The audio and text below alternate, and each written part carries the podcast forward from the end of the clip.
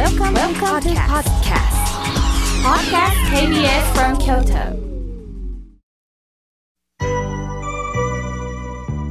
さあ、ここからは皆様方からおはがき、お手紙、メールをいただきましたので、紹介させていただきます。お手紙をいただきました。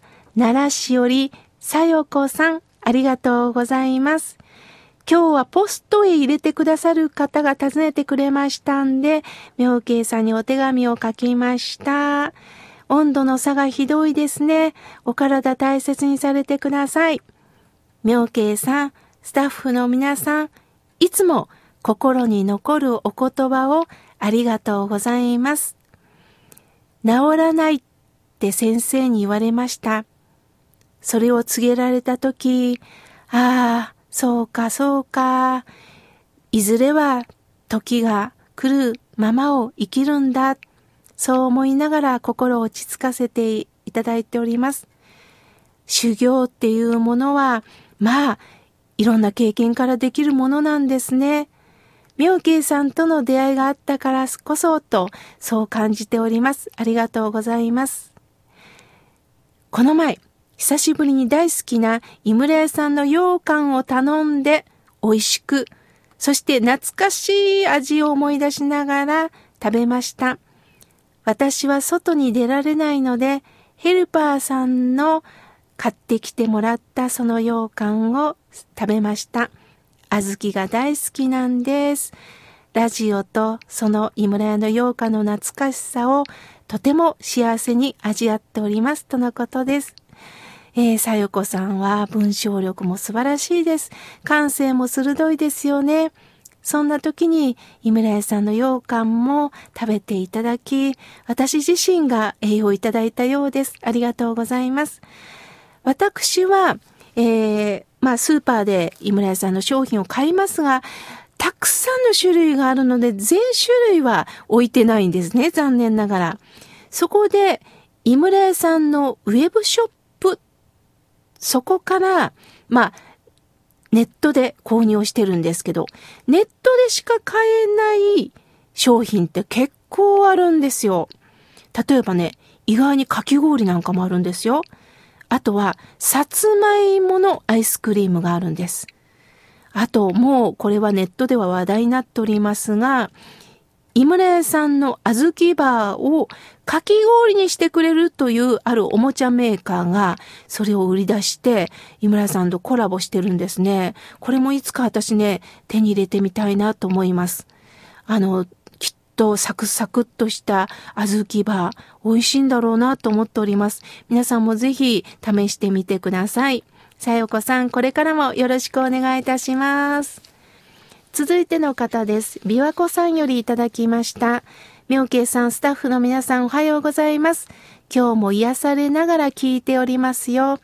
番組を聞き始めて1年余りになりましたが、番組のタイトルの笑顔は簡単なようで難しいですよね。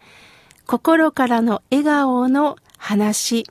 本当に学ぶことばかりです。私も凡人なので喜怒哀楽が顔に出ます。妙慶さんが思う本当の笑顔、これから教えてほしいですとのことです。いや、私自身ももう煩悩具足の凡夫ですから、腹が立ったらその顔が出ます。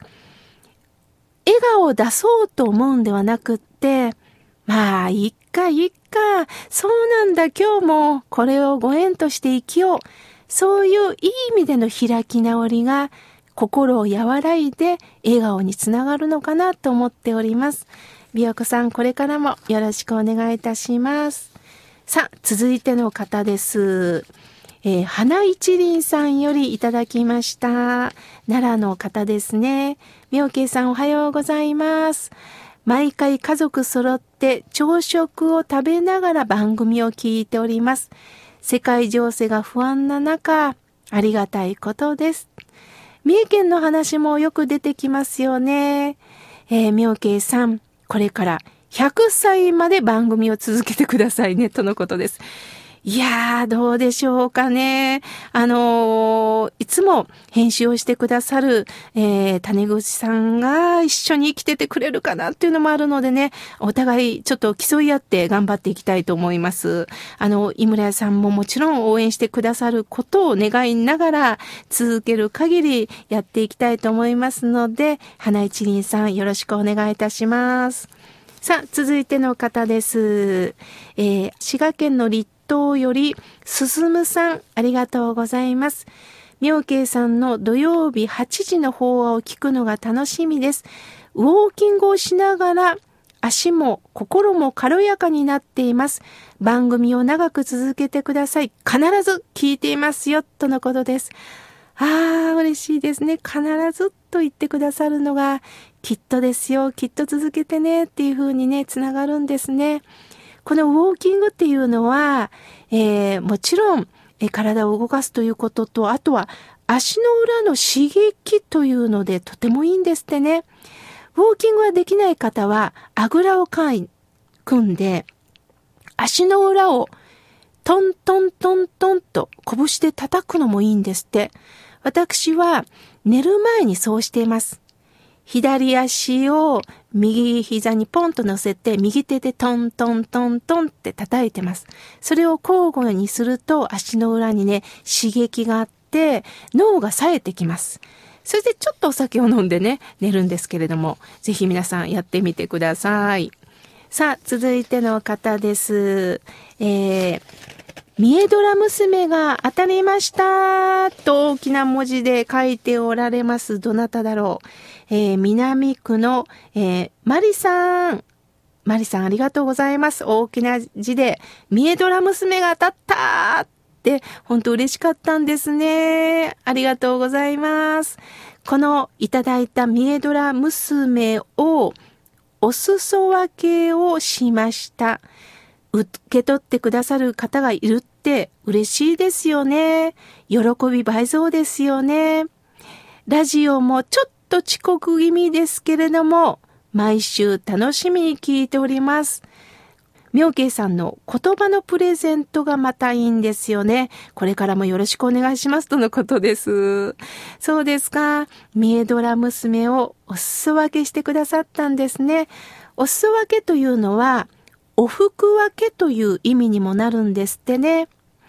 私が美味しいと思ったものをあなたにお服を与えます。あなたも楽しんでくださいというね、幸せのお裾分けなんですよね。遅刻気味で聞いてるということで、そうですか、そうですか。えー、急いで、えー、ラジオのスイッチを入れてくれてるんでしょうかね。なんか光景が伺えます。えー、これからも、えマリーさん、番組を聞いてください。まだまだたくさんのメッセージをいただきましたが、来週紹介をさせていただきます。